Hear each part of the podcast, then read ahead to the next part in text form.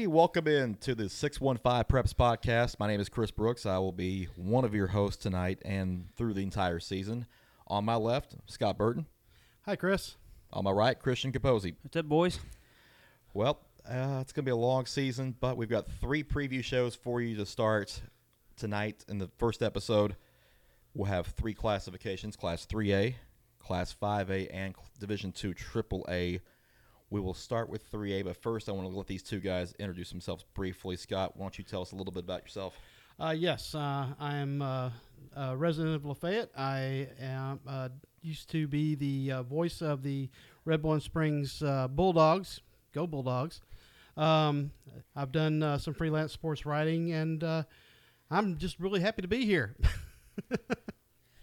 So uh, this is Christian once again uh, from Wilson County. Graduated from Wilson Central two years ago. Uh, currently a student at Belmont University. I've done some different uh, publishing stuff when it comes to high school football last couple summers, and currently I am the uh, voice of the Bobcats at John Overton High School. Well, uh, those of you in Sumner County will remember me. I'm Chris Brooks. I was for the Tennessean and the Gallatin News Examiner for several years. Uh, a couple last couple of years, I've been actually with on the Forecheck at SB Nation blog covering the Nashville Predators. Back in high school, and uh, kind of um, happy to be back here and doing all this and getting this off the ground. It's been a long three months of getting this fired up, but uh, we're excited to bring this to you, and hopefully you guys will enjoy it. And it, I know one thing we are at least going to have a second episode because if we don't, that means we're firing ourselves. so, but anyway, uh, we start with our preview episodes again, Class 3A, 5A, and Division 2 AAA tonight. And.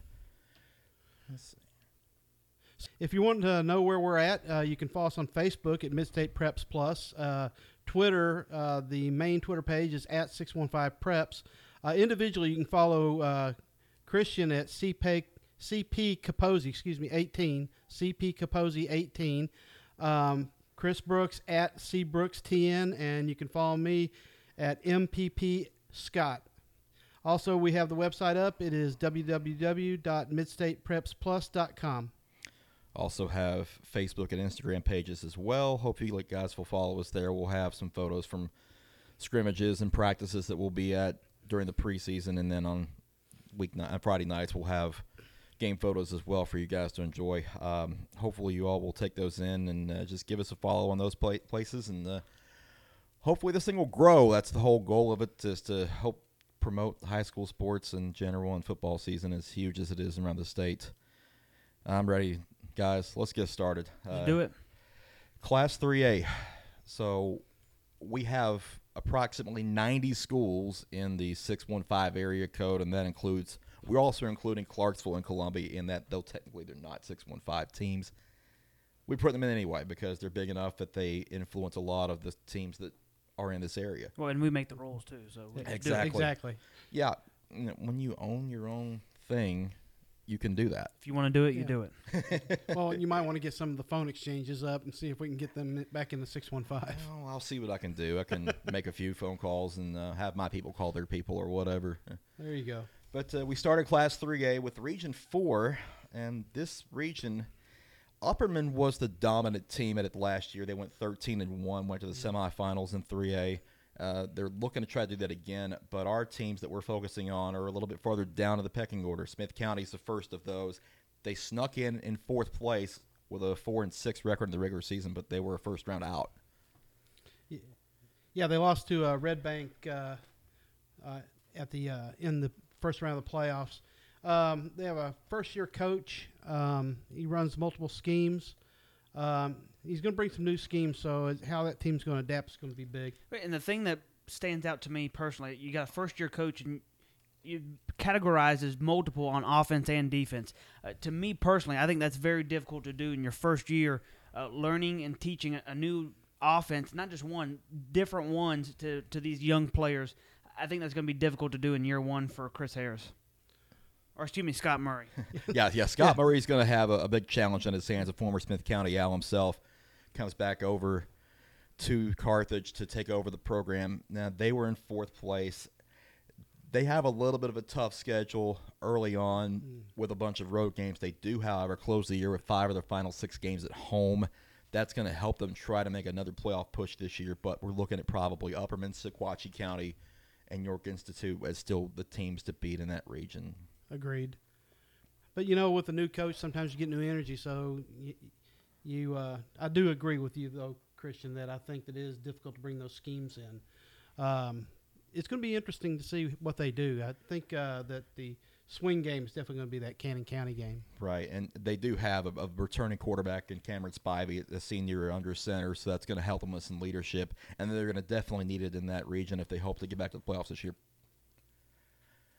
The team that uh, they are going to have to beat out again, Cannon County. Uh, Cannon County four and six last year, until they had to forfeit all those wins. They had an ineligible player participate. They went from four and six to zero and ten on the record books.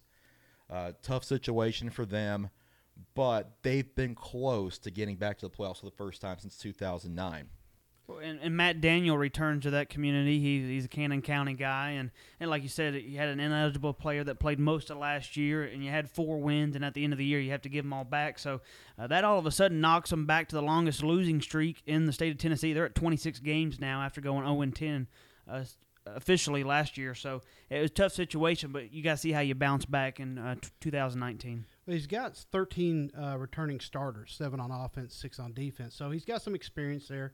Um, you know, they got to find a way to put last year behind them and and the difficulties they had uh, those forfeits and uh, and move forward. And I tell you, big game week one. They take on White County. White County, the second longest losing streak with 24 games. So 26 versus 24. Somebody's got to end the streak. Yeah, when White County also is playing a more of an independent schedule. They are not playing a region schedule this year. That's right. Because of some of the difficulties they've had, they were in a larger classification, so they've just decided to go with all region non-region games this year. So that yeah, something's got to give in week one, and one of those two teams will break that long losing streak. But we move on to teams that don't have long losing streaks, and it's in teams in Region Five in Class 3A. Um, birds of a different kind. The Pearl-Cohn Firebirds, nine and three last season, region championship. They might represent Metro's best chance at, at breaking their long drought without a state championship. In this, for me specifically, this region comes down, like you said, the two birds, the Eagles of East Nashville, which we'll get to in a second, and Pearl-Cohn. Uh, Pearl-Cohn, once again another big uh, year last year, and, and, to me, what I like when I looked at their schedule, non our non-region opponents this year: Cane Ridge, Independence, MBA, Maplewood, and Hillsboro. They're playing some of the best in the region and and around uh, when they're not playing region games. Tony Brunetti has never been shy about scheduling non-region games to really make his kids better, and he's done that again this year. Yeah, 109 and 57 in 13 years at Pearl-Cohn. Uh, he's got a young team. He's returning eight starters, four on offense, four on defense.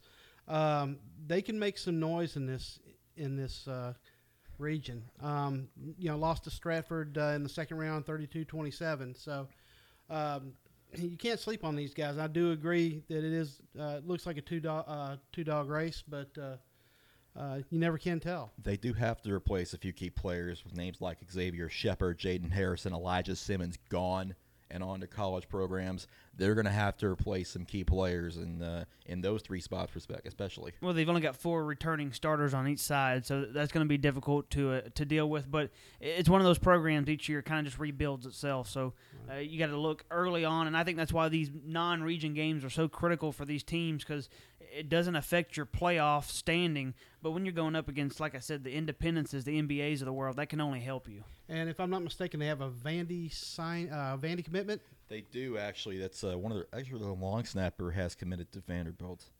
Right, so Wesley Schelling. Yep. Uh, offensive line, defensive line for uh, Pearl-Cohn, but for what you said, he's going to be a long snapper on Saturdays. But uh, uh, I think he'll be. Uh, he said he's going to set the tone up front uh, for the Firebirds. And Pearl-Cohn's going to have more kids that are going to be looking at my colleges. That just always happens with them. Oh yeah. So we go from Region Five in three A over to Region Six, which includes. You want to get to the other teams? Actually, we do. Yeah. Yeah, like, East Nashville, right? Yeah, East Nashville. I don't know why I went there. I could have ahead of myself sometimes. You're good. Yeah. That's all right. That's why we're here. Hey, first episode. See, I'm a rookie at this. East Nashville. And I, that's the team I just brought up. And when you look at this uh, this region, it's, it's, between these two teams. It's Pearl-Cohn, East Nashville. Uh, East last year, ten and two, uh, lost in the second round of the playoffs. uh, you got Coach Brian Waite. He's been there now seven years, and uh, he, he's established something. And one thing that stood out to me throughout all this research of these teams we're going to talk about is how many guys you got coming back. And uh, seven on offense, seven on defense this upcoming year. And you got to look at to the end of last year. They were 8 0 going into their final stretch and uh, lost a game before the end of the, the regular season, and then uh, they were uh, bounced in the second round. So it, it's going to be another good quality team in Region 5 3A. Yeah, I mean, really, you brought it up the uh, returning starters, you know, 14 of them. Uh, but you've got four, uh, I believe, four 24 7 top prospects on the team. And when I was talking about that last end of the stretch, you looked at specifically their defense. Average on the year, they gave up 16.3 points a game. Uh, first six games, they were giving up about eight points a game. The final six, they were giving up about 24 points a game. Uh, so that's something happened there. That mid range of the, the, season, maybe it's the schedule, maybe the teams they were playing. Uh, but something happened with that defense that shifted. So I think that's why it's a huge thing that seven of those guys are coming back this year. And oh, East, absolutely. And East Nashville has a very home heavy schedule on the front end with uh, three of their first four at home. They do go to Smyrna to begin the year, and they've got Maplewood, Giles County, and Brainerd after that, and then they have a lot of road games in the second half of the season. And, you got a quarterback that's coming back, uh, Aronde Thomas or Thompson, excuse me, a senior this year as a junior, threw for over uh, 1,700 yards last year. Anytime you've got a guy that's coming back for his second, third uh, tour of duty as as a starter, especially at quarterback, it can only help you. Moving on to Stratford now the Spartans were an interesting case last season. They didn't have a great regular season, but when the postseason hit, boy, did they turn it on. Cinderella nearly crashed the ball. Spectacular when it comes to, to the playoffs. They were two and eight, and, and then got into the playoffs just because of a tiebreaker, and then just go on a run of just beating team after team. Uh, we already talked about it. They they upset it. It was Pearl-Cohn, and that's a good Pearl-Cohn team we're talking about. We talked about the Elijah Simmons and those guys. Uh, just something happened with these guys. The final final month of the season, they get into November, and uh, a lot of it's their running back they had last year. Uh, James Moore, he's going to be a senior this year. Uh, he carried it 328 times last year, over 2,200 uh, yards and 25 scores. A lot of that offense goes through him, and it will again this year. Yeah, Thomas Porter's squad. Let's go back to the playoffs just real quickly. They beat Camden 29-22. They beat Pearl-Cohn 32-27. Knocked out Perennial Power Fairview 26-14 in the quarterfinals. They go to Covington, and they're an overtime score away from the state championship, state championship game. You know, right. That that kind of a run. Yeah, we we sometimes talk about you know the playoff system in this state. I guess that could kind of be a, a case as to why it's actually a good thing. Some will argue it's not, but uh, don't tell it to Stratford. They had their chance. Well, uh, it's you can't fault them. They got the chance. They made the most of it. I mean, they only beat Clarksville Northwest and Whites Creek during the regular season, but uh, when given the opportunity, they turned it on. Uh, it, you know, it's the little team that could. It turned into a sleeping giant. And that's all in uh, Thomas Porter's first year as a head coach. So, uh, what a year for him! Mm. Uh, you struggle throughout the regular season, then go on, a, like you said, a Cinderella run in the playoffs and their schedule this year, they have four home games, only two of those in the first eight weeks. Their schedule's very road heavy at the beginning of the year. They'll finish with Columbia and Whites Creek at home, but they're going to be on buses quite a bit in the first two months. Mm.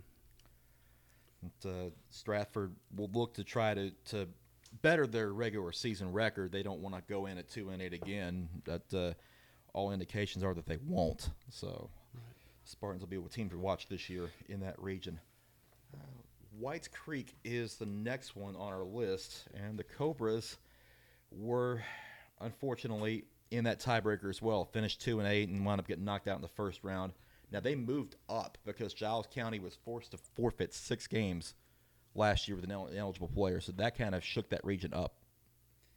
Uh, yeah, just looking at it, uh, and the numbers kind of tell the story. They were averaging just a little under five points a game on offense through the regular season, and in the defense, uh, they were giving up about 36 points a game. So it's something that uh, Clinton Davis, uh, going into his second year at Whites Creek, something that they've got they got to work on. You get into the playoffs, but uh, like you said, sometimes a playoff berth in here, and especially in the play and some of these regions and classifications, it doesn't tell the story sometimes. So I know that's something they want to improve on.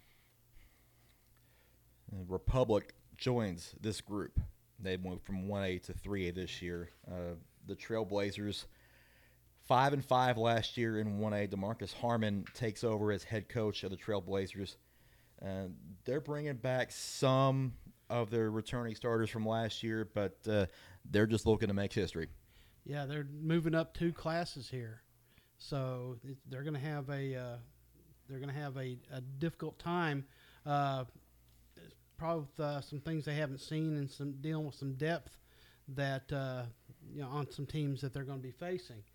Um, they were yeah, as you said, they're returning uh, nine starters, five on offense, four on defense. So, uh, like you said, it's an opportunity for them to make history, but that's not going to be easy for them. And there was three things that stood out about Republic when I first saw it.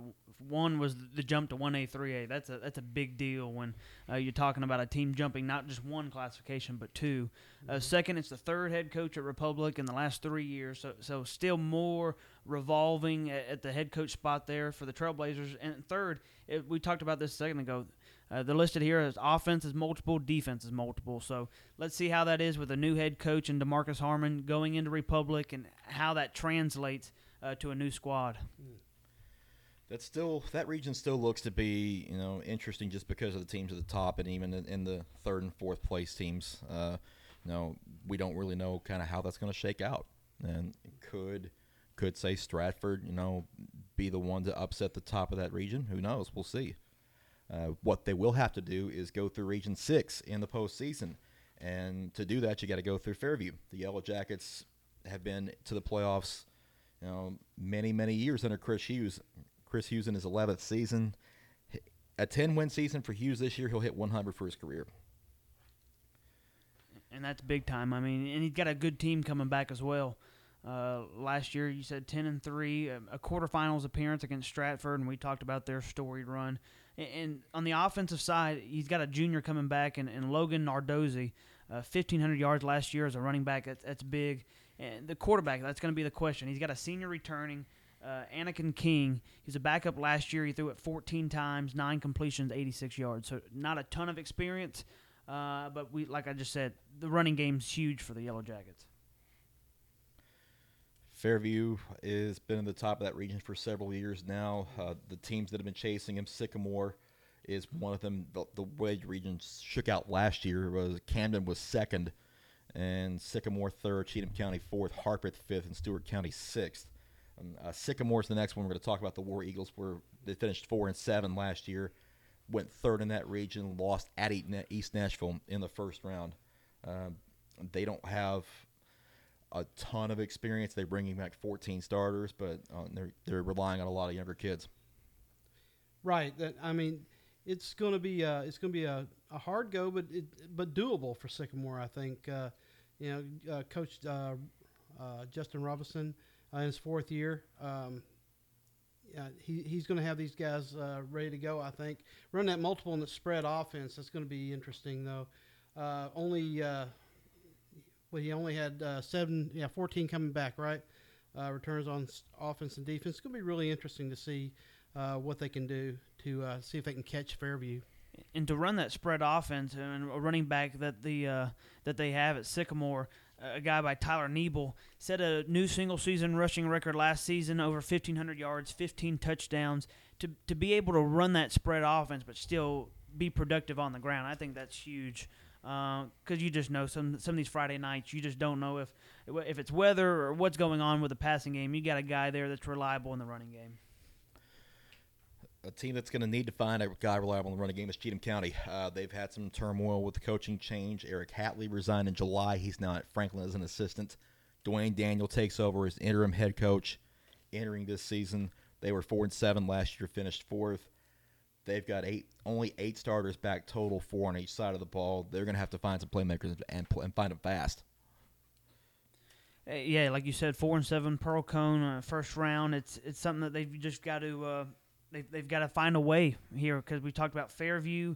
Uh, they're going to be a team that's the top of this region in six three A, and then also looks like Sycamore has a chance to be to be pretty good, to be there in the mix. So uh, you just got to see what Cheatham County can do and just kind of shuffle things together and see what you can get uh, as you go into 2019. Harpeth is hoping that they can take advantage of that shuffle. They finished fifth last year at two and eight, but Doug Loop's squad has some experience coming back with seven on each side. Um, the Indians want to try to break back through the playoffs. They haven't been since 2016. What do they have to do to, to get in the top four? Uh, well, first off, I, I don't want to sound too harsh, but you just got to score more points. They scored 11, average 11 points a game last year. It's, it's just something you got to do. It's 11 points a game. You're not going to beat many teams. Uh, like you said, two and eight a year ago, and it's not too long ago. They were eight and three in 2016. It's just kind of s- slowly declined. At four and six and uh, 17, two and eight last year. Uh, I think positive side is you got a junior quarterback, Thomas Sloan, uh, and, and to me that's always a good thing where you might say, oh, well, he doesn't have the experience. Well, you're at least going to have him there a couple years. I think if you got to plug senior after senior every year, you don't get the same consistency. Uh, so having a guy there as a junior quarterback, you might have something to build around for years to come. Uh, one of the few teams actually running the pistol offense. That's uh, going to be really interesting uh, to see how that uh, affects defenses in that region. Also running a five-three, so they're going to be front heavy. So their their their big focus is going to be on stopping the run. I think that's where their strength's going to be at. Yeah, you just don't see a lot of teams running the pistol in high school. I mean, You, you uh, really don't, and it, that's what I say. It, if nothing else, it, it'd be interesting to see how that plays. I mean, truthfully, you really don't see that. It's Yeah, a, a lot of teams that actually still run, you know, eye heavy formations still have that fullback in there. You take him out when you run the pistol. So, you know, the Indians are going to be uh, in a position to try to break back through and make the playoffs for the first time in three years. We go to 5A next. Uh, this is the 615 Preps podcast. Guys, nothing beats experience for a football team's success, unless it's experience and skill. Yeah, fellas, if it's a home you're looking for, Stacy Bronner with Ben Bray Real Estate and Auction Company has all the tools. He has listings all over Middle Tennessee. yeah, as an agent, Stacy can list that property for sale, or he can help you find a property that's the right fit for you and your family. So if you're thinking about selling your property, Stacy can help with a free analysis of your home's value. Give Stacy Bronner a call today at 615-388-5595. That's 615-388-5595. And the things you do, cause you're hiding in a closet full of bones. Welcome back to the 615 Preps Plus podcast. Hey, if you have a question for us, uh, you can email us at midstateprepsplus at gmail.com, on Instagram at 615 Preps, uh, Facebook, Midstate Preps Plus, on Twitter at 615 Preps, and our website, midstateprepsplus.com. Uh, if you want to reach me or shout out to me, Scott Burton, you can reach me at MPP Scott Uh, if you want to reach me, Chris at CBrooksTN. And reach me at CP Kaposy, K A P O S Y 18. That's a 1 and an 8. Y'all don't realize how many takes it took to get that right, but we got it right about the 17th time. Moving on to the rest of 6A, we have some more teams to go to. Starting in Region 5 with the defending champion, Cane Ridge Ravens. Eddie Woods Bunch has been pretty pretty strong the last few years since he's been there 44 and 7 in four years. He has turned that place around, that is for sure. Uh, Cane Ridge is very interesting this year. They don't lose much when it comes to players, but what they do lose, it's pretty significant. Uh, you lose a Mr. Football in Devon Starling. Uh, amazing stats last year 2,159 yards, 25 touchdowns. You're losing your quarterback, Corey Andrews, and also a guy, uh, Jaquez Norman. He was a wide receiver and also a, a DB. Um, they've got significant losses, but you're building around a lot of talent that's returning. So it's very interesting uh, what's going on at Cane Ridge this season. And they're going to be tested right off the bat. They're at, they play Pearl-Cohn at TSU in the uh, Coaches Against Violence doubleheader on that first Saturday in August on the 24th. Uh, they're at home against Brentwood the next week before they kind of dive into the meat of their schedule. And the Ravens are going to be really tested right off the bat. Oh, and yeah, and, and they've got the guys to really go up against it. Uh, a junior QB, uh, Xavion Clemens. It's going to be first year starting. He threw for over 300 yards and five scores in backup duty last year. They've got a wide receiver, Quentin Barnes, 800 yards, nine TD grabs last year. Right now, he's got offers from Mississippi State, Florida, Arkansas, Louisville, Kentucky. Uh, they've got the guys do it, and they've got a couple transfers in as well. Uh, a guy from Overton, Detoye Adewale.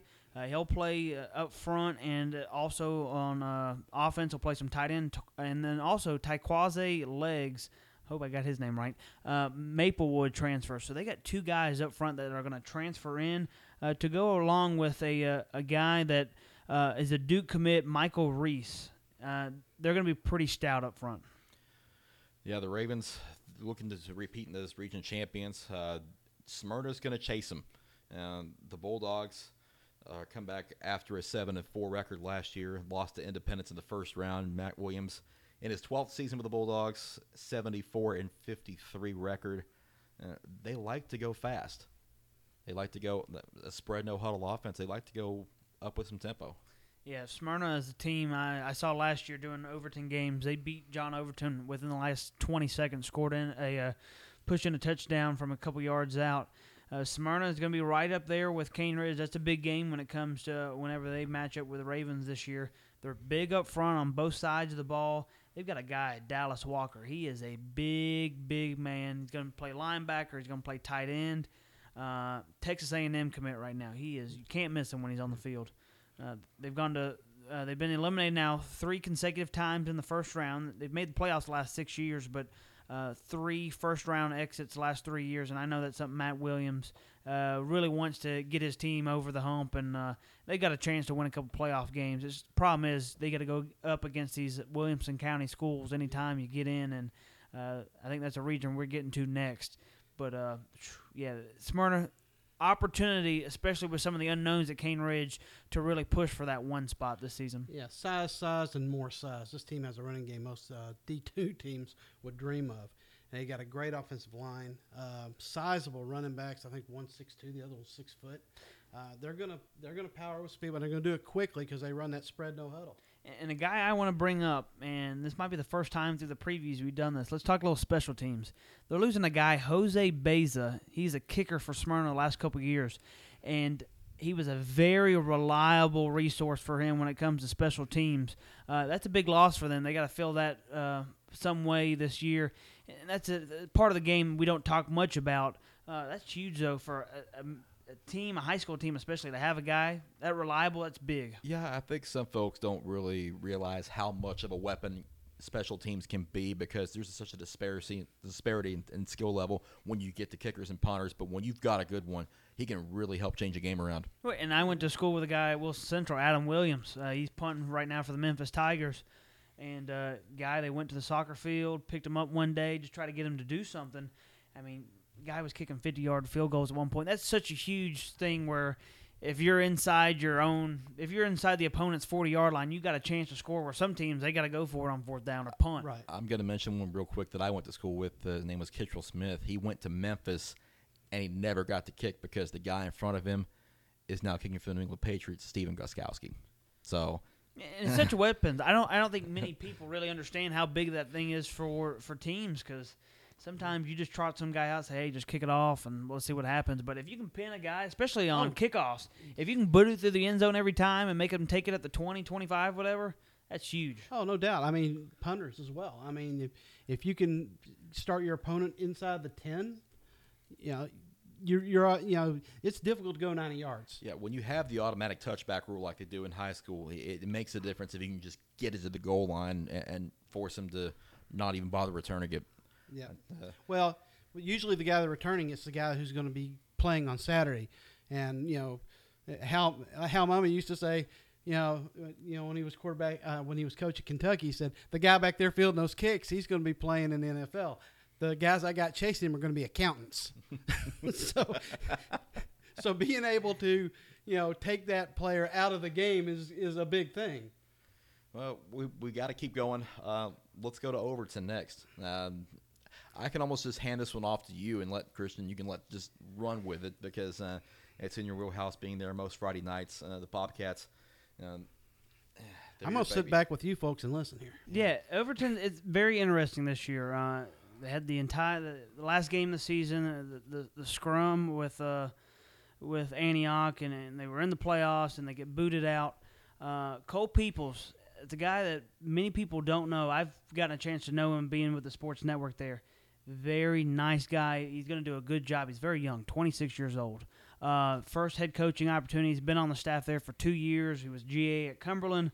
Um, And look, the Bobcats are losing a lot of talent, losing David Jefferson, who really got close to that thousand yard mark last year. Uh, Sam Mast, a quarterback that started for them for three years, very reliable there in the uh, in the shotgun that they run out of most of the time. Um, but, but look, I, I'm not going to say that they're going to challenge Cane Ridge or Smyrna. I think they've got an opportunity to really be one of these uh, three teams that push for that final playoff spot like they did a year ago. Uh, they've got a guy up front, Chris Washington. He's committed to Miami. Big guy. Uh, he's going to be a leader on this team. And uh, they've found their quarterback. Uh, Dwayne Jackson's going to be their quarterback. Uh, some people might know that name. Theo Jackson, Overton Bobcat, playing at UT. That's his brother. Um, I'm not going to call for them to make any big moves this year, but I think they're going to compete with some teams, and I think they're going to play pretty hard this year. Let's let's get to another metro school that might be able to do that too. McGavock. Uh, they were three and eight last year, lost to Brentwood in the first round, but uh, that might not necessarily tell the story of the Raiders. They're kind of they're kind of getting back to, to some positive momentum. Yeah, and, and three and eight last year, but they won the right three games. long as you win, especially in this region, you win those three region games, you're in there. Uh, McGavock, they've had three losing seasons uh, back to back to back now. Uh, defensive wise, they're not returning too many guys, and they're losing some playmakers. They're losing their quarterback Harley Tyler Neal. They had a wide receiver, uh, Shamar Kirk, and we talked about returning punts and guys that play on Saturday. I don't know if he's playing on Saturdays. Dude could return some kickoffs, some punts, made some plays with the ball in his hand. McGavock's a very interesting team in this region. Yeah, they're returning eight starters, uh, but five are on offense, and as you said, they're only three on defense. Uh, quarterback uh, Marcus Johnson, he's converting from running back. So, uh, you know, how how's the passing game going to fare? Uh, are they going to likely be trying to control him, make him beat them with the pass? Uh, sometimes that you know, it takes some time to develop that. I don't know if he's been a backup before or not, but um, but you know how quickly will the passing game develop is uh, is vital. But uh, Chris, I know you got something on the schedule there because I was looking at games one through three. Yeah, we uh, look at McGavock right there. Uh, that that schedule. You know, they've got BGA to open up, and they're at Lebanon. They got Kane or at home against Cane Ridge. Uh, they, they don't get a lot of breaks coming out of the gate. Yeah, yeah. The gate is tough for McGavock, but those that last month of the season, home for Stewart's Creek, and we'll get to them in a second. A lot unknown about Stewart's Creek right now. At La Vergne, at Antioch, and I think this is a huge game when it comes to this region. Uh, they host John Overton November first, the final regular season game. That could be for the fourth spot. Uh, there's a good chance that could be. And you mentioned Stewart's Creek. We'll take care of the Red Hawks now. First year head coach Burt Brown takes over at Stewart's Creek. Uh, Red Hawks went three and seven last year. Didn't make the playoffs. Haven't made the playoffs since 2016. So yeah, there, there's some unknown there, but it, there's there's guys there that can make a difference. very weird with Stewart's Creek. They won their first two games of the year, uh, played Overton week three, lost that game, and then they went on to lose six more games. They lost seven games in the middle of their season. Uh, and it's a team that's uh, early in their school history. Uh, they've been competitive. They were scoring 26 points a game. Problem was they were giving up right around 24 points a game last year. Uh, and yeah, they Burt Brown comes in to replace David Martin, which Martin in this area he's coached all kind of ball, two thirty four and one thirty five all time. Uh, he started that Stewart's Creek program, so a lot to lot to be known about the Stewart's Creek team. And a couple weeks early on, that's when we'll have to find out what this team's made of. Yeah, it doesn't it doesn't start easy for them with Mount Juliet coming in home. They, they get Antioch at home. They're at Clarksville, home against Cane Ridge, La Vergne. Then three on the road at Station Camp, McGavock, and Lebanon before having Overton at home and Smyrna on the road to close the year. And they're looking for their first ever playoff victory. They got to get back there. Uh, that, that's the challenge for them this year. Uh, next up is La Vergne and the Wolverines, two and eight last season. Stanton Stevens entering his tenth season at La Vergne. They they haven't they didn't make it last year. 2017 was their last appearance. La Vergne's very interesting as well. It's not very far. You have to look back, and they were a really good team a couple years ago. Um, uh, problem last year was their defense, uh, giving up about 34 points a game, and they just really couldn't keep up with it offensive wise with 19 a game. Um, third consecutive losing season for the Wolverines, but uh, they've got some guys coming back. Wide receiver, Kristen Linez. Uh, he can be a playmaker if they get the ball in his hands. And uh, I think really it's it's one of those other things too of um, La Vergne's just we're gonna have to wait and see with these guys. I, I know Stanton Stevens been there for a little while. It's just these last couple years just haven't seen like the the regular Wolverines we've been used to seeing. Right. I, yeah, it, it, they're kind of a they're kind of a puzzle. I mean, it's it's really. Uh, I mean, there's some talent on there. Uh, there's some returning starters. Um, it's just kind of a puzzle that they haven't been able to put it together uh, and really string this, uh, uh, string some wins together. We wrap up the region with Antioch. Um, 0 10 last season. They've lost their last 19 games. Just a lot to replace. Ian Marshall takes over the program this year. Uh, They don't have a lot coming back, just even two returning starters total. The Bears have an uphill climb ahead of them. Yeah, they only averaged uh, 8.6 points per game last last year. They they they struggled on offense. I think that uh, it's good, like you said, it's an uphill battle for them, especially in this region. And yeah, I think the guy they brought in there, uh, Ian Marshall, he's he's probably the right guy to turn this thing around. He replaces Mike Head. Um, Antioch's lost 19 their last 19 games. Uh, Marshall, running backs coach at Ridgeway the last three seasons. He spent a decade in the Memphis area, so I, think he's got a good idea of what kind of ball he wants to play. Uh, like like we said though, it's just very tough with he didn't have the numbers right now. Um, uh, that roster is not very full. The returners, depth wise, uh, it says here they, they don't have a guy coming back that played defense, started for the defense last year. So, um, yeah, they haven't made the playoffs since 2016. It's going to be a tough road, uh, but I think Ian Marshall's the right guy there for the Bears. In addition to that 19 game losing streak, they also were shut out in the final three games last year, so that they've got to put points on the board quick. I mean, it's going to be a long season, I would think, for Antioch, but uh, they'll try to turn that thing around. Oh, I think they got the right guy. I think it's just a, it's it's going to be a rebuild I, it, from the ground up, from the attitude up. Yeah, just going into the that Memphis area and a guy that spent so such a long time there. I, I think he's the right guy, but as you said, when you've got this few of numbers on a Friday night, Oh, Uh, and it's, it's very weird because maybe in some of these lower classifications you've got a problem with roster depth, but I mean Antioch's got 1,900 students, and they just they don't have the numbers right now. So uh, Ian Marshall might be it, make a comparison. It might have to be something like uh, Coach Gentry did at Lebanon. You got to go in there. You got to really sell this program. Yep. You got to let these guys know. Say, hey, I know what's been in the past. It's not going to be like that anymore. And uh, I, I think if somebody can do it, it's probably Coach Marshall. Well, let's uh, let's switch gears. Region six. Uh, th- this region is it's not very easy to predict at all, but any discussion starts with Ravenwood.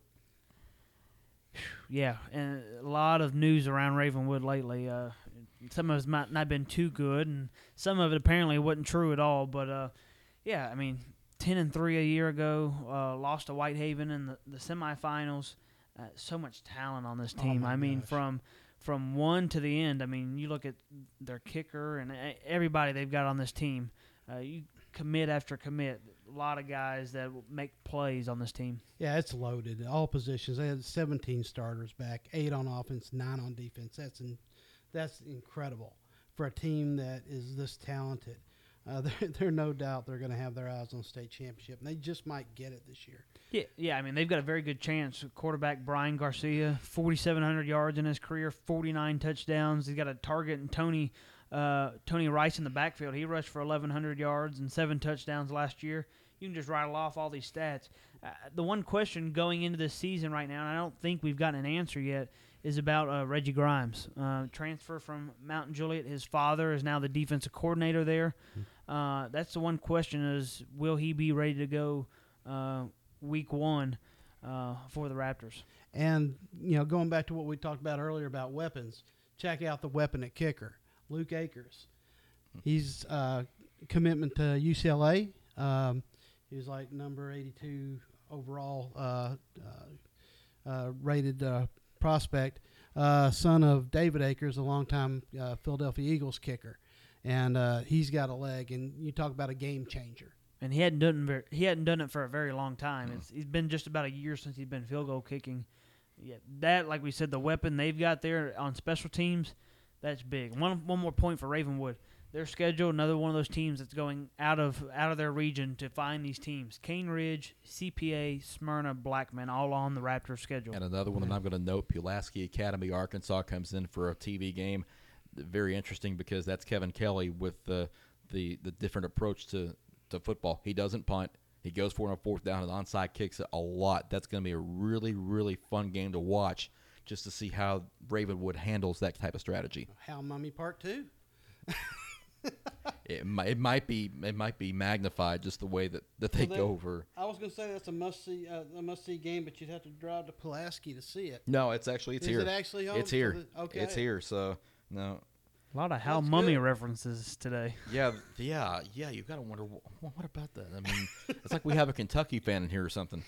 Who? What? Where? Yes. Um, okay, Ravenwood's off the off the list. Now we switch gears to Brentwood, uh, another team that could be considered a contender in 6A.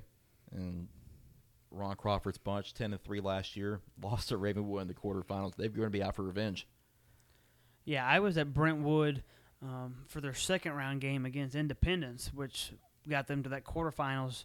Uh, Brentwood's so solid with Coach Crawford, 35 and 16 in his uh, four years of Brentwood to this point. Uh, not too many starters come back on offense. They've got a really nice number on defense returning, and they got a quarterback. He can just sling it. I mean, there's not many guys in this area uh, that you'd really trust as much as uh, junior Cade Granzow. 61% of his passes uh, completed last year, 2,200 yards, 15 touchdowns, also rushed for 500 yards and 12 more scores.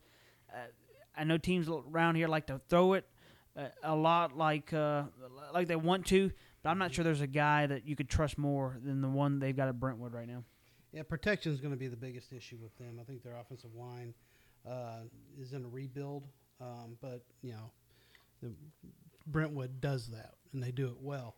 Um, I think uh, that's the biggest part is uh, you look at the schedule. Yep. You look at that front end of that schedule.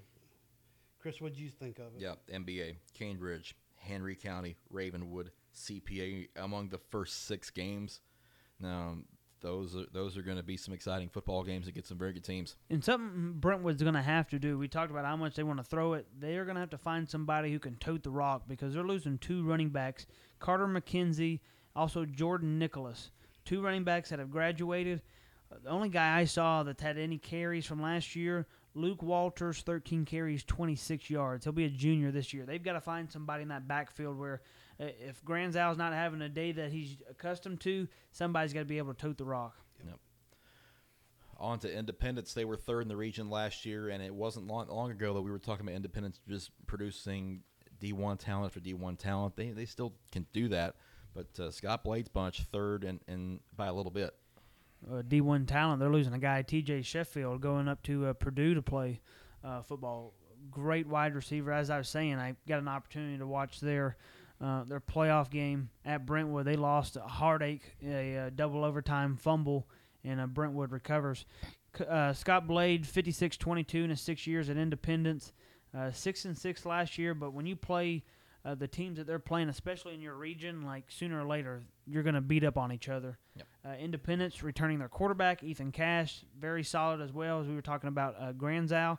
Also, he's going to have a target, uh, Chase Bishop, uh, Blaine Bishop's son, who transferred mid-season last year.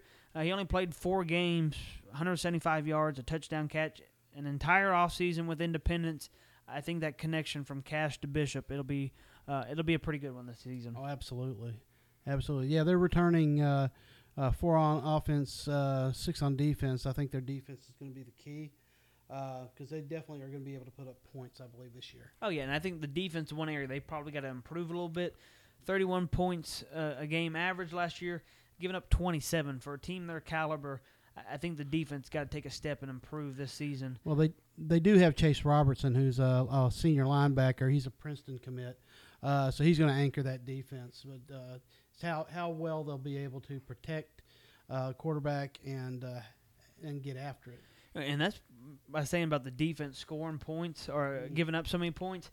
I mean, this region's almost kind of the Big 12 of Middle Tennessee, of where you just want to try to score as many points you can. 40, 50, first one there wins. One exception to that rule probably was Franklin last year defensively, and the Rebels uh, they, they finished six and five, but they only gave up you know twenty or more points four times. You know, they were under twenty. They held opponents under twenty points seven times last year. You don't you don't do that a lot, and and not have a decent season. But uh, they ran into Cane Ridge in the first round.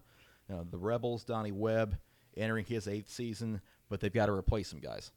and that's what you got to do in that region. If if you don't have the guys to combat uh, the points that the other teams are putting up, you just got to play some solid defense, and that's what Donnie Webb's done there since he's been there. Um, 47-31, his years at Franklin. Uh, guys returning, it's not a great stellar number. I, th- I think the thing for Franklin is that we know their defense is going to be solid, but I think their offense, they got a quarterback that's returning in Josh Nichols. Uh, 14, 48 yards, 13 touchdowns. Problem is, had 14 INTs last year. If he can cut that number maybe in half, Right. uh, the defense is going to take care of the job there. They just got to take care of the ball, put some points on the board, and uh, let that Rebels defense go to work. I think the running game is going to be a key. I mean, they have big linemen. Uh, you got three up front that are uh, over 250. Two of them are, one of them six five, the other six six. Jason Amsler, 6'5", 295. Sophomore Fisher Anderson, 6'6", 260. So they have some road graders up front. You know, can you establish a running game? That's going to be that's going to be big because if you're if you can establish a running game and have that kind of defense, you're going to win some games. So we do have a theme of scoring a lot of points in this region. Centennial certainly falls under that. Now, this is a club finished three and seven last year. Um, defensively, they have to get better because they gave up more than 17 points in nine of 10 games last year, and um, th- they gave up a lot of numbers. Yeah, only one game that was uh, under 20 points that they gave up, and that was their win at Dickson uh, against Dickson County. Uh, everything else was in the uh, 20s and 30s. Yeah, I mean, 35 points a game. Uh, your opponents are scoring on you. That's just, it's frankly not going to get the job done. You're going to put up a lot of points if, if that's what you're going to do, which they did last year. Scored 27 points a game, but uh, I mean, they you show it in a game against Independence. They scored 62 points versus Independence last year. I mean, that's just, yeah, eye-opening numbers. Uh, problem was last year, uh, three and three. Uh, through six games, and they lost their last four games of the season. They just uh, kind of bottomed out that last um, month of the season. Which, when you're playing some of these teams, that's you can expect that. Probably a good thing for Centennial that they've got quite a bit coming back. They have eight starters on each side of the ball back this year, so that should definitely help in the experience department, especially defensively. And some coaches might like not like the way that this is lined up for their first five games are on the road, but if that's the case, then that's the opposite coming back. Uh, four of your final five are going to be at home, and and that's especially important in this this region. You got to have when you play the Independences and uh, these other teams, you got to have as many of those games at home at the end of the year when you can. Yeah, uh, the same really isn't true for Dickson County. They they finished with two games on the road, but uh, the Cougars coming off a three and seven campaign for Ran- for Randy Murphy, and they've got to try to, to climb the hill in this region too, and, and see if they can get out of the basement. Yeah, uh, 10, uh, 10 starters returning, four only on offense, six on defense. Um, this team, uh, it, it's going to take a- lot to get them to move up the up the ro- up the ladder a little bit. as it is a common theme in this this region, they just they don't have a lot of depth up front on both sides. They're uh, uh, they've got enough to start there, but uh, you lose a guy or two, then you might be in trouble. Uh, six game losing streak to conclude the season. Uh, they give up 41 points a game in region play. Uh, that's just that's going to be tough to tough to do. Uh, and when you score only 12 points a game, it's it's very tough. So uh, Dickson County, it, it's a tough draw, especially with all these Williamson County schools. Uh, but it's, it's something that they're in, and they just got to play with it. Yeah. Well, we are up against a break. We'll take one now. It's a 615 Preps podcast. We're back with a Division 2 double A teams right for this. So I went to the theater the other day and saw yet another remake. And it was okay, but in these days of remakes, reboots, and reruns, sometimes you just want the original. I know a place where you can find the originals in new and used music, stereos, and speakers. It's called On the Record in Lafayette. They have the best in vintage albums and CDs. Now, maybe you don't get to Lafayette that often, so how can you reach them? Well, they have Facebook Live auctions from time to time, so you can check them out on Facebook at On the Record Vinyl or call 615 888 6964. Welcome back here to the 615 Preps Podcast as we get set and ready to roll for Division Two Class AAA, and you can't help but start with the state champion in D2 Class 3A, the Brentwood Academy Eagles. Any discussion starts with Brentwood Academy, especially with their dominance of the past four years. Four time defending state champions, and since the AAA class was added three years ago, they've been the only one to win it. And you looked at last year, it was just complete domination from start. And I was going to say to finish, there was a little hiccup in the middle of the year, right when they rolled into October. McCallie and MBA, the only two losses. And, uh, I mean, just complete domination. They didn't score any less uh, than 30 points until October. And, uh, and these teams, the most points they gave up last year was 31 to McCallie. Other than that, they had so many shutouts and single score games. Yeah, and those two losses cost them the region title, but when the playoffs hit, it didn't matter. Yeah, somebody's gonna have to knock them off this hill. it's, they're just gonna have to. It's it, it's theirs to it, it's theirs to win. They've done nothing but. Yeah. I mean, look at the playoff run. They didn't actually pile on the points. The playoffs 21 14 over Christian Brothers, 28 6 over MBA and MUS, same score in the semis in the championship game. They only failed to reach 20 points once last season, though. Just a mark of consistency with that program. and that was a win. That was the uh, uh, Ensworth win, the last regular season game of the year. And uh, you know what? I, I think the whole not scoring as many points into the year. That's just kind of how the whole the season goes. It gets colder, November. Uh, if if you're throwing the ball as much, you're not going to to, to be as crisp uh, with the air being more crisp in the area, especially Middle Tennessee, and in that November time. And, and this is a, a uh Brentwood Academy team that can air the ball out, and they uh, they've done it in the past, and no shocker here, they're going to do it again this year. Especially with someone like Devin Curtis, that's going to be a, a, a threat on both sides of the ball too. Already has plenty of SEC offers. He's probably going to get more Power Five interest at, some point this year. Um, really, just an all-around uh, excellent player for Brentwood Academy. Cody White's bunch, you know, they're looking to make it five in a row. And what about them opening up at Florence, Florence, Alabama, and taking on a uh, an old Tennessee head coach, Will Will Hester, there at Florence? Yeah, it's definitely an interesting opener for those guys. You they have two out-of-state games before they come back home.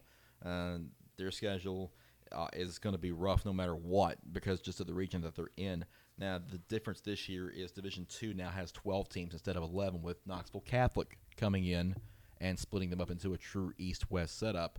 Brentwood Academy is in the East region with Ensworth, Father Ryan, and Knoxville Catholic, like I said, making their debut in that region as they go into Division Two for the first time. Yeah, that's uh, looking at that schedule. Yeah, Florence, Alabama, and Milton, Georgia. Uh, they're starting the uh, the season off with before they run into McCallie, week three. Not knowing a whole lot about those uh, two out of state programs, um, it'd be interesting to see what kind of record they come back with uh, going into that third game. Yeah, they do have a lot of home games though, four in a row after those first two road trips. And in fact, they play six out of the last eight at home, including one against West Toronto Prep from Canada. They're going to get the team from north of the border. I've, I've got a good scouting report on them. Just wait till we get to that week. Oh, Does it involve Just ma- joking. Does, does, does it? Hey, does it involve maple syrup? No, oh. Darn. more like Canadian bacon. oh Hey, you wait a minute. Hold on. Hold on. he said bacon. he did say bacon. I don't care if it's Canadian kind or what. That's right. But, uh, BA is the team to beat. Again, they've got the rings to prove it. Uh, but Knoxville Catholic is going to be the one to possibly challenge them to do that. Uh, although Ensworth was actually second in the region, now BA finished third because of the tiebreakers. Ensworth was second, and you know the Tigers now have Rock Baden at the helm, coming over from from BGA. Yeah, they were uh, six and four in the regular season, seven and five. They lost to McCallie in the second round, uh, in the quarters, twenty-seven to fourteen. Uh, they got fifteen members in the senior class, and they're very talented across the board. Um, they're explosive. They got playmakers, uh, including a 6'3", 195 wide receiver, Keyshawn Lawrence. Um, he's gonna be he's gonna be something special. He'll be playing on Saturdays for certain. And last year, they they kind of simple when you were talking about what they did uh, for Ensworth. They beat the teams they were supposed to beat last year, and they lost the games they were supposed to lose. Uh, and if you're going to play around in this this region and this uh, Division Two AAA, especially with teams like McCallie and uh, MBA, Brentwood Academy, you're gonna have to uh, you're gonna have to win some of those games. So their their losses last year: CPA, McCallie, MBA, Brentwood Academy, McCallie. Yeah. And they, they've got another thing that you like. They uh, they've got a senior quarterback, um, Gerard Bullock. He's a senior. He's got four previous starts.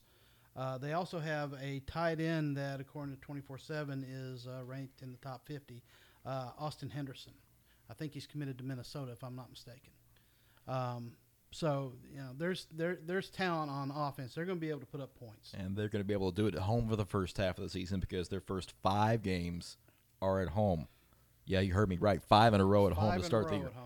Yeah, three three road games, and only once do they have to step outside Davidson County. But I tell you, the three road games they're playing tough at MBA, at Brentwood Academy, at McCallie. Yep, the three toughest probably on their schedule are the ones that they're going to have to go out of, away from home to do. But again, they don't step out Davidson County except for one time. So a favorable schedule for the Tigers in that regard. And that brings us to the team that they beat in the first round last year, Father Ryan. They finished last in that old East Middle region last year, two and went up finishing two and nine, but only a one point loss to Ensworth. Uh, Brian Rector's bunch nearly pulled off a big upset. Yeah, and Father Ryan's a team I saw last year. They opened up with Overton. They won that game. Um, and, and Antonio Wright, one of their returning uh, seniors, running back, he's going to be a, a really good uh, product for him this year. Uh, I, I wouldn't imagine, or I wouldn't be surprised when you see uh, Friday night recaps of Antonio Wright with a bunch of carries and a bunch of yards because he's a very solid running back uh, for the Fighting Irish. Yeah, but they're going to have to overcome some inexperience there because they have only 10 seniors on the team. Uh, so uh, that that's going to be something they have to. Their younger players going to have to come up uh, f- uh, quick, going to grow up quick uh, if they're going to make any noise in that. Yeah, their schedule they open up at Western Kentucky with uh, Bowling Green uh, to open the year, and then they got three at home: BGA, Baylor, JP two in the annual uh, Bishop's Cup Oh, the contest. Yes. Uh, Brentwood Academy on September 20th is their first true road, uh, actually their second road game.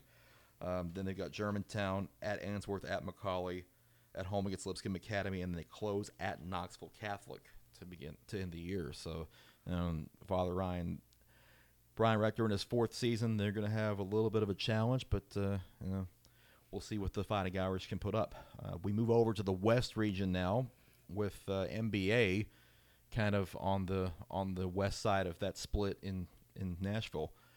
Big Red were the East Middle Region champion last year. They beat Brentwood Academy out for that. Marty Euverard's bunch. He's in his ninth season.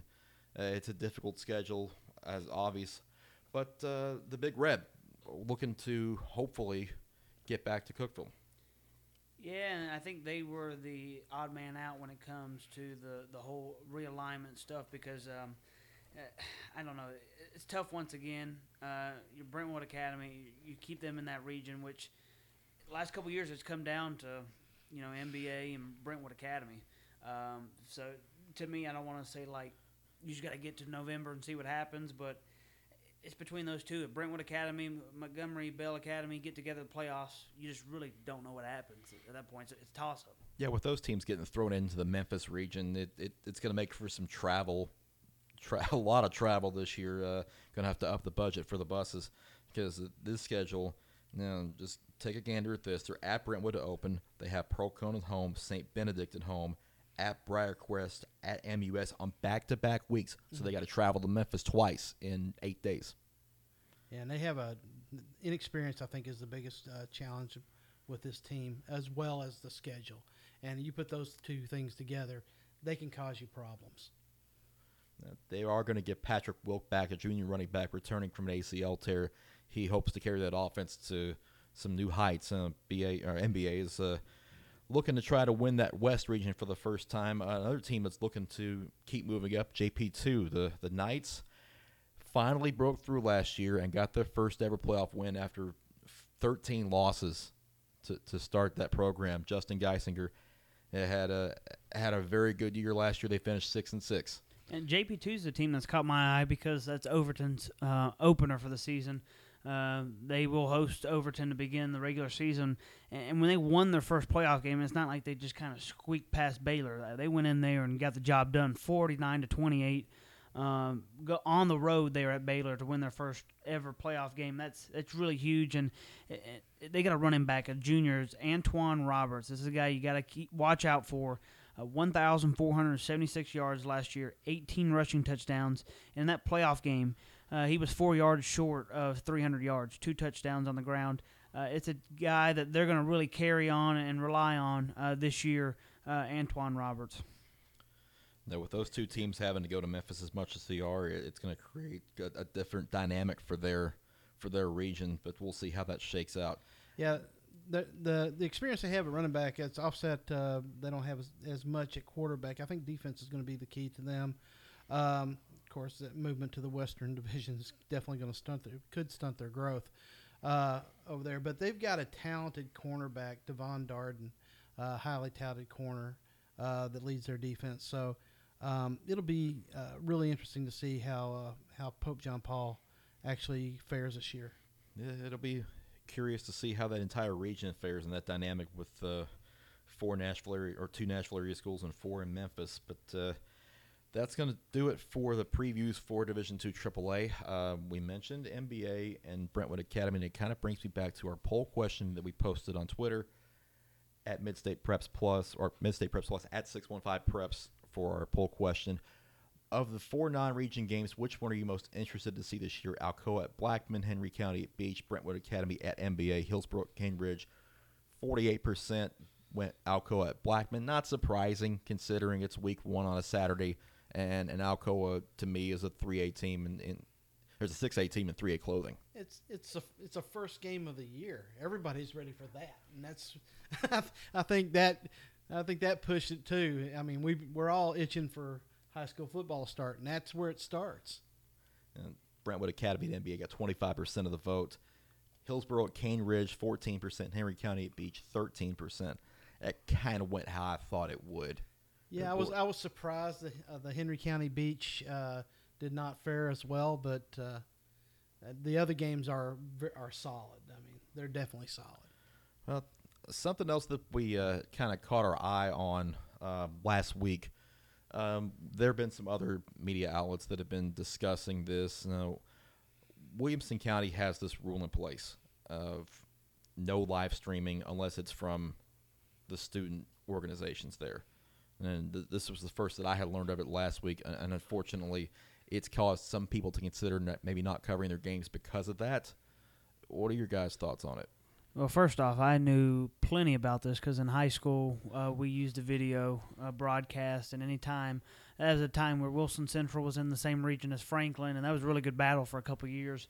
Uh, but anytime we went there, we had to tape delay it. We would live stream our audio and then go and put the video on afterwards.